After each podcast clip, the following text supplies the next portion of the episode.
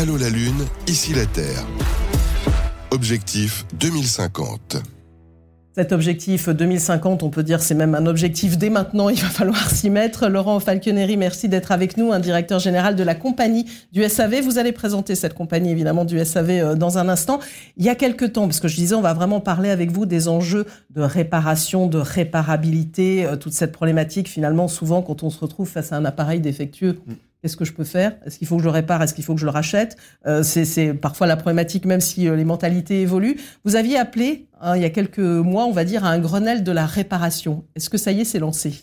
Alors, comme on le disait tout à l'heure, il faut absolument se dire que ces combats nécessitent une énergie euh, de, tous les instants.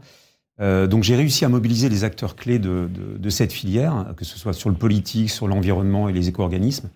J'ai réussi à mobiliser un peu le politique euh, je ne suis pas encore arrivé au bout. On disait tout à l'heure qu'il y a le temps politique. J'essaie de faire en sorte de dépasser le temps politique et de trouver au maximum des acteurs qui seront des acteurs qui vont traverser justement ce temps politique pour nous permettre d'avancer. Donc j'allais dire que le Grenelle, ça n'est pas encore pour demain. Par contre, j'ambitionne de rencontrer euh, très bientôt euh, la ministre déléguée donc au niveau de l'environnement pour porter avec elle les solutions qui vont nous permettre de, de parler d'attractivité de rentabilité de cette filière qui est une filière véritablement sous tension. Alors la compagnie du SAV, ça représente euh, qui? Alors, la compagnie du SAV aujourd'hui, c'est 200 personnes, c'est 150 techniciens sur le territoire français partout en France. Depuis sa création en 2012, c'est environ 3 300 000 interventions. Euh, c'est euh, aujourd'hui une entreprise qui est complètement intégrée, c'est-à-dire qu'en fait, on fait du SAV, mais en même temps, on fait du SAV 2.0. En fait, mhm. on travaille beaucoup sur de l'automatisation.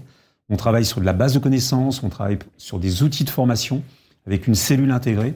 On travaille beaucoup aussi sur le prédictif au maximum. On travaille aussi sur des tutos pour aider les consommateurs, pour les éduquer, pour les, les, rendre peut-être même capables de pouvoir réparer parfois eux-mêmes. Ça, c'est la compagnie du SAV. Mais surtout, ce qu'on essaie de faire au, au quotidien, c'est donner du sens. Et je suis très attaché à faire en sorte que les personnes qui travaillent avec nous soient des gens qui comprennent ce qu'ils font et qui valorisent en même temps ce qu'ils font tous les jours, parce que je crois que donner du sens à ce qu'on fait au quotidien, c'est déjà une grande partie de l'énergie euh, qui est nécessaire. Alors on va partir du constat, hein. quand on parle de ces gros équipements euh, électriques, électroménagers, euh, il y en a une grande partie, parfois bah, qui vont au rebut, hein, c'est ça, il y a des chiffres colossaux, alors qu'ils pourraient finalement être réparés. Alors on dit qu'aujourd'hui, 30% des produits qui euh, rentrent dans la filière de valorisation et puis de, retraitement sont réparables. Mhm. Ce qui est quand même absolument énorme. On parle de plusieurs milliers de tonnes effectivement de, produits.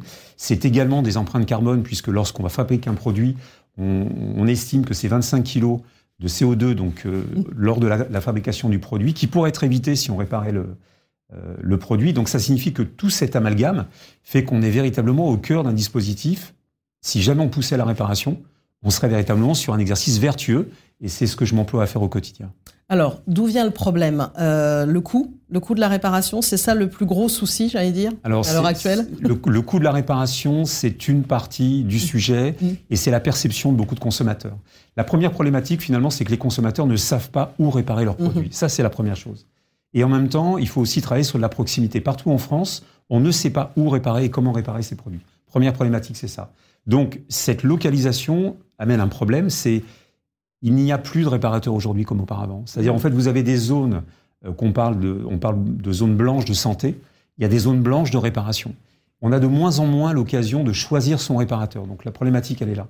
Les jeunes ne s'intéressent plus à ces, euh, à ces sujets. Mmh. Et donc, ce que j'espère, c'est que l'environnement et la notion et la sensibilité qui est grandissante va nous permettre de pousser encore plus la formation, qui est un des sujets sur lesquels je travaille beaucoup, puisque je vous en parlerai tout à l'heure, j'ai lancé quelques initiatives.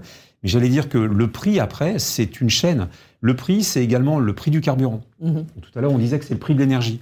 Il ne faut pas croire que c'est un métier sur lequel on fait des marges à deux chiffres. C'est faux. Mhm. C'est un métier sur lequel il y a un problème de rentabilité. Donc, on essaie de se battre au quotidien pour être le plus efficace possible, mais le prix rejoint la rentabilité. Et vous ne pouvez pas attirer des gens sur ce métier si vous leur dites que demain, ils auront du mal à finir leur fin de mois. C'est ça. Et c'est véritablement des problèmes de trésorerie aussi au quotidien. Et donc c'est ça notre quotidien aujourd'hui. Et la difficulté, elle est là. Il y a des sujets d'attractivité, on va y arriver, parce que c'est vrai que vous avez des initiatives, mais sur le, prix, j'allais dire en lui-même, et le coût de cette réparation, euh, la loi GEC fait quand même bouger les choses avec un fonds réparation qui propose un bonus, hein, c'est bien ça, bonus réparation? Absolument. La loi AGEC a été euh, absolument vertueuse dans Nobel. La première des choses, c'est l'indice de réparabilité qui a un petit peu assaini le parc, en tout cas, vendu aujourd'hui en France. Ça, c'est la première chose. La deuxième, à partir du 15 décembre 2022, c'est mis en place le fonds réparation. Le fonds réparation, c'est quoi? C'est toute personne qui a un produit en panne hors garantie bénéficie d'un abondement d'environ 20-25 euros par réparation.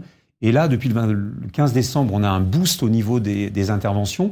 Et ça, c'est la vertu de la, de la loi AGEC. Et donc, ça réduit le coût de l'intervention pour le consommateur et ça l'encourage davantage à réparer son produit. Alors cet indice de réparabilité, peut-être expliquer aussi ce que c'est pour qu'on puisse bien comprendre concrètement. Qu'est-ce que ça fait bouger aussi dans, dans ce secteur Alors l'indice de réparabilité a obligé les metteurs sur le marché, que ce soit les fabricants ou les distributeurs, à être beaucoup plus vertueux dans la réparation, la démontabilité mhm. et en même temps derrière l'accès aux pièces détachées et puis l'accès à la documentation technique.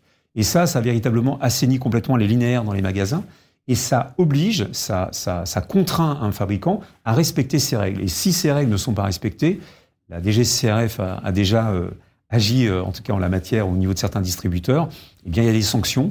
Et plus personne ne s'autorise aujourd'hui, en termes d'image et en termes de rentabilité, à subir ces sanctions. Donc ça, en tout cas, c'est un gendarme absolument nécessaire. Alors vous en parliez tout à l'heure, hein, Laurent Falconeri, quand quelqu'un a envie d'aller réparer, parfois il ne sait pas nécessairement vers, vers qui aller. Il a besoin aussi en face de, de professionnels aguerris. La compagnie du SAV euh, a été labellisée hein, il, y a, il, y a, très peu de temps. Cali répare. Qu'est-ce que ça représente pour vous? Alors pour nous, c'est un, un, une véritable reconnaissance. Pour certains, peut-être que c'est quelque chose d'assez automatique. Pour nous, ça a été un véritable engagement. On a vraiment travaillé sur le fait de mettre nos process et nos outils en face effectivement de l'exigence du, du, cahier des charges de, de Calirépar. Et on a été ravis effectivement d'être labellisé. En même temps, ça veut dire que nous sommes accessibles sur Internet ou sur le site des éco-organismes comme étant une entreprise sérieuse, éthique, mmh. responsable, dont le premier objectif, véritablement, c'est la réparation. C'est mmh. pas la vente de produits, c'est la réparation.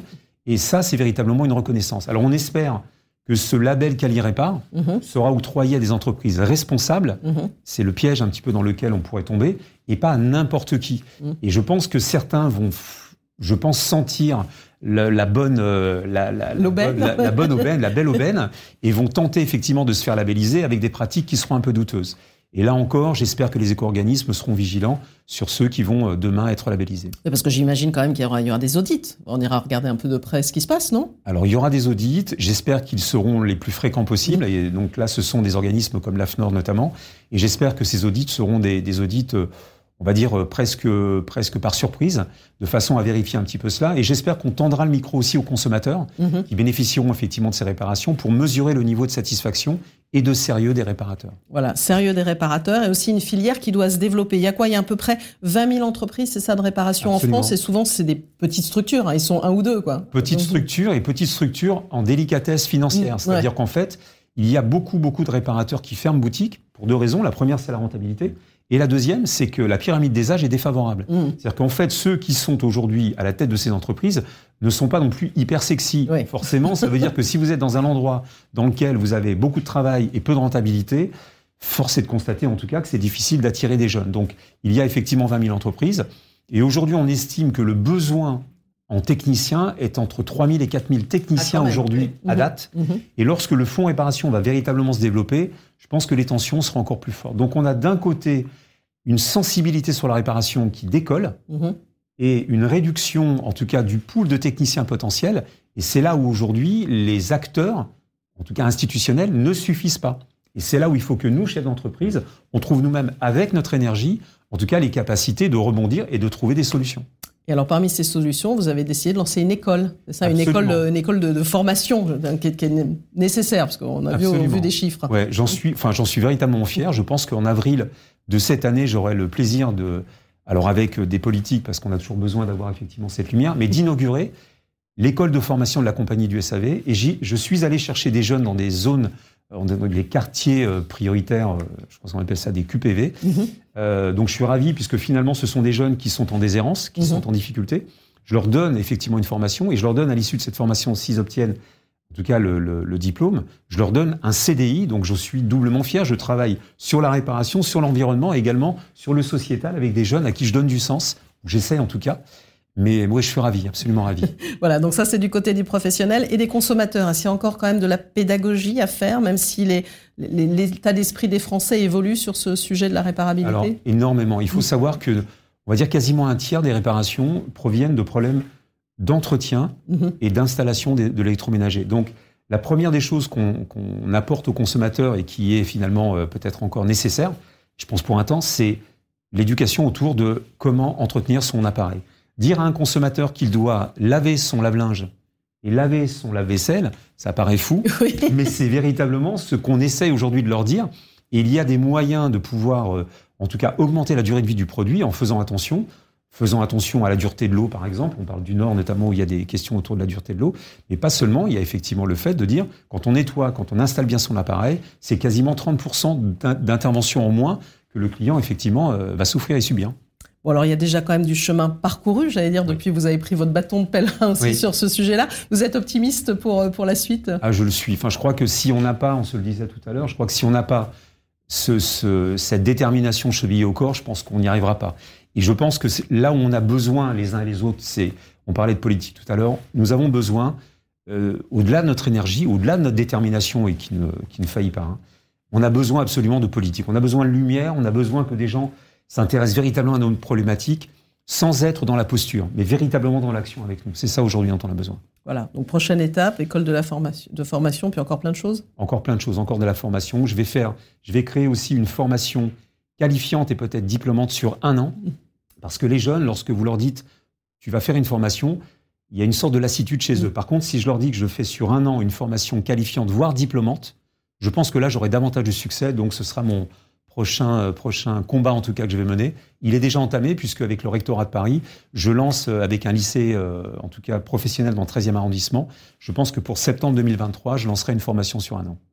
Et eh ben voilà, plein de beaux projets. Donc on vous suivra de près. Merci à vous, Laurent Falconieri, donc directeur général de la compagnie du SAV pour cet objectif 2050 et même, on va dire, un objectif dès maintenant. Allô la Lune, ici la Terre. Une émission à réécouter et télécharger sur le site de Carbone Zéro la radio et sur toutes les plateformes de streaming.